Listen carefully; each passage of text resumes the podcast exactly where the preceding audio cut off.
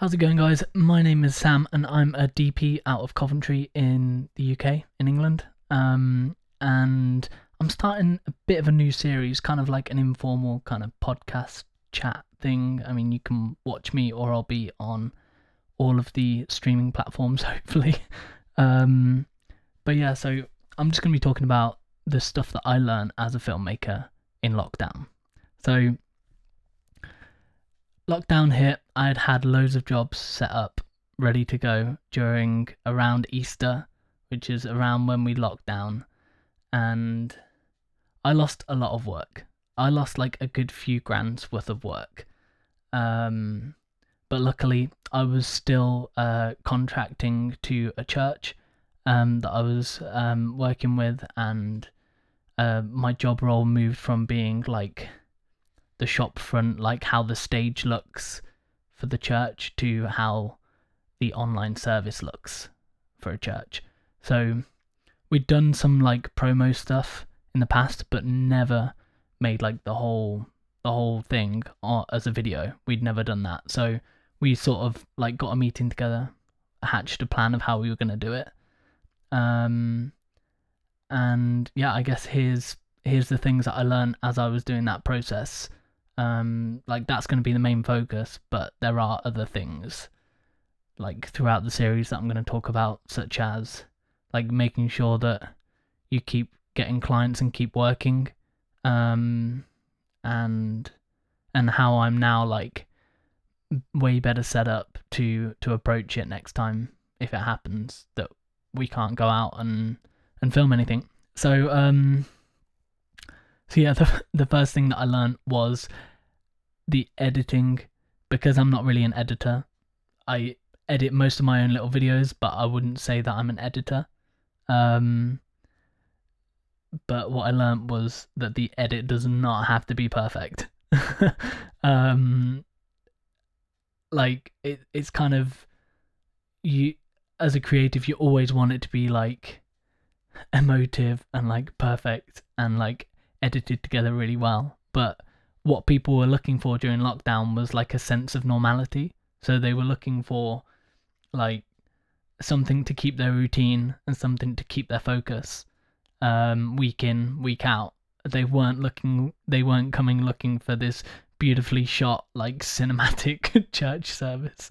That's just not what they were looking for. Um, and so once I'd learned that, it sort of made um what I was producing for the church like it made me feel much better about it. And like like I I almost didn't have to be in a point of inspiration for me to be able to do it. Um which was kind of like a hard thing because like when you're like a creator you always want to be like inspired by the work that you're doing. But in in some cases it's not necessarily in like incredible inspiring work but it's it's that stuff that um, this this was kind of like the bread and butter. This was what kind of kept me going through through the lockdown. So yeah, but the expectations were way low, and we smashed it. And like this kind of leads on to my next thing was like I was trying to use like there were some people that were sending in like 4K phone footage at like 60 frames a second, and I was editing on my old computer um because I hadn't upgraded at that time so, and I was just having like ridiculously long render times. like, I think like it was like three or four hours to render like a church service.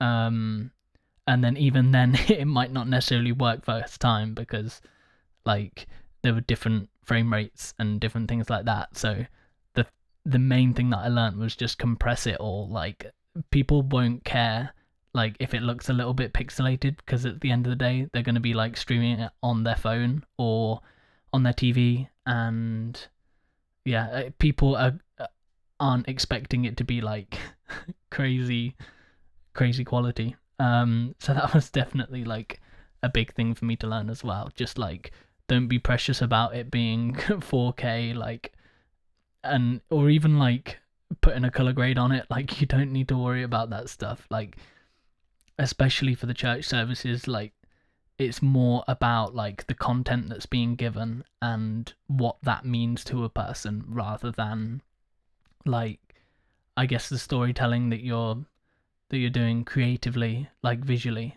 as well. So like once I'd understood that, like it was so so much easier to um yeah, just just keep doing it and and kind of uh, I guess in that way it was kind of like refreshing that I didn't have to overthink every little thing that I was doing. It was just like, right, what's the schedule for this week? Let's um, yeah, let's just cut it all together and and hope that the export doesn't fail.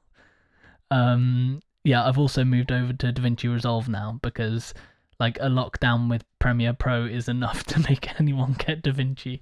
Um, yeah, it's much more stable and yeah, I just love it. Um, another thing, like basically everyone's filming everything from home, um, as you would because everyone's locked down. So, um, everyone was filming their own things and like sending it in to me, putting it up onto the Dropbox, and I would download it, edit it, and then export it in in and upload it ready for like a premiere on on YouTube and Facebook. Um, so the one another thing that I learned was was to tell people at least three days like before you need it that you need it. So I would usually edit on a Friday. So we'd tell everyone Wednesday or like Tuesday that we needed that stuff just just because like it's always going to be Thursday if you tell someone Wednesday. So if you tell someone Friday, they're either going to get it in really late on that Friday or on Saturday. So always tell them like a couple of days before you need it. Um because otherwise you've got like no chance of when you've got stuff coming in from like we had maybe like six musicians they were all recording their visual things and i would like edit them together into like grids and then you had like a preacher a facilitator and then we had like stories which were like all the different things that like the food bank and different people were doing. So like when you look at like 10 different sources trying to send you all the different things and i even had like we'd have someone that just edited the the worship audio. So yeah when you look at like 10 to 12 different places all these videos are coming from every week like you need to give yourself like a little bit of a contingency just to make sure that you get it all in in time i guess um so that you can edit it and you're not like chasing people. Now like of course you're always going to be chasing people. Um that's just kind of how it is. Um but at least it kind of helps. So like they were the main three things that i learned during lockdown uh, as a filmmaker is like doesn't have to be perfect. Like especially the sort of stuff that i was doing like the church stuff doesn't have to be perfect it's just all it offers is like a sense of normality and something extra uh, that helps people stay in their routine of like going to church on a Sunday. Um, compress everything. Like you don't need to worry about it being compressed down to 1080. Uh, Handbrake was like my best friend, and it's free. And I just queued everything up on that, put it all through Handbrake, and then uh, and then yeah, just started editing with that because you never know like what what what frame rate and what weird file format someone's going to send you their their thing in. And yeah just run it all through through handbrake and it's just much better. Um all runs much smoother um especially if you're on like an older computer because like a lot of people that will be tasked with editing like an online service or like online content even for like a business if you've had to move more online like you might not necessarily have like really high end equipment.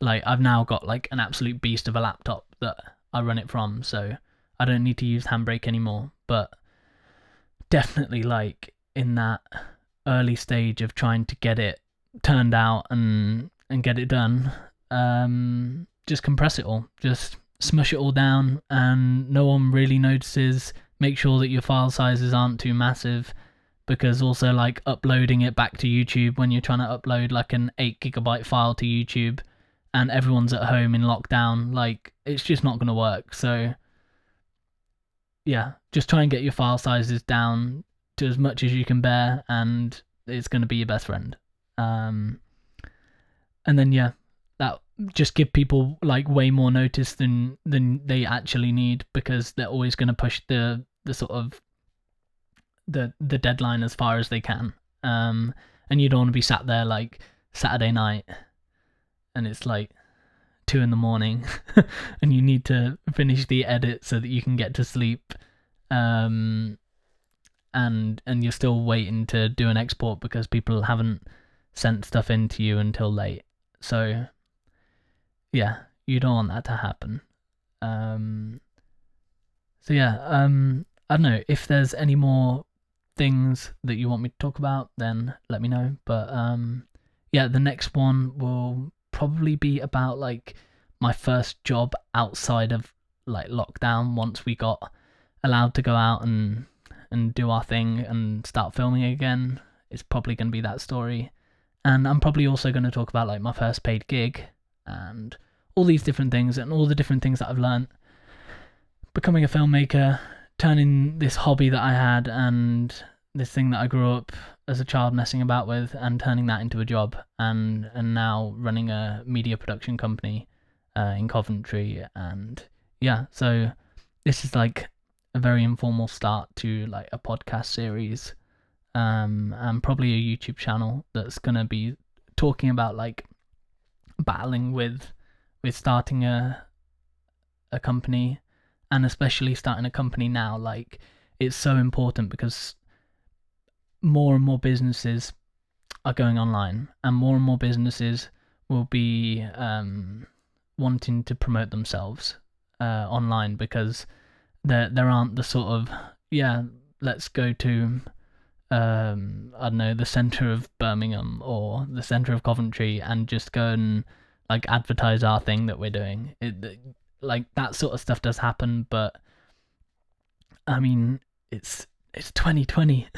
we just need to like people are going online, and it's the perfect time to start working on like an online business, and specifically for being a content creator in this time. It's a saturated market, but if you can kind of learn the like almost like the the secrets on on how to uh, get like reliable results and and kind of please your clients every time then that's it. Like you're off to a really good start. And it's like probably one of the most like underrated business ideas or structures but like in 5 years time literally pretty much every company will probably be forced to go online um, and probably most companies are at the minute, like, are online. And so you think about every company near you, they're going to need an online presence. And, like, when there's so many people putting out content,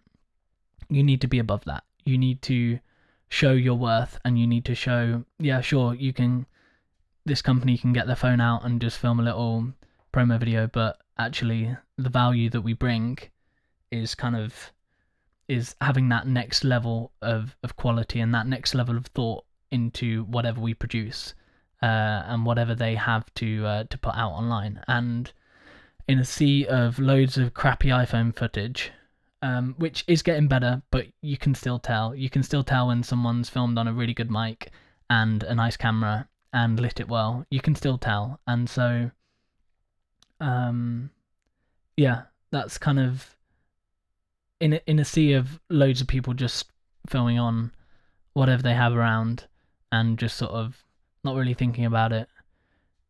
It definitely cuts through when when people have got like a, a very well produced video. So it's definitely a good time to be starting up a video production business um, and you can start it pretty quick and pretty cheaply too. So um, yeah i've probably rambled but um, yeah, next episode will probably be on. What did I say it was going to be on? Next episode is going to be on my first job out of lockdown. So, uh, yeah, see you guys there. Bye.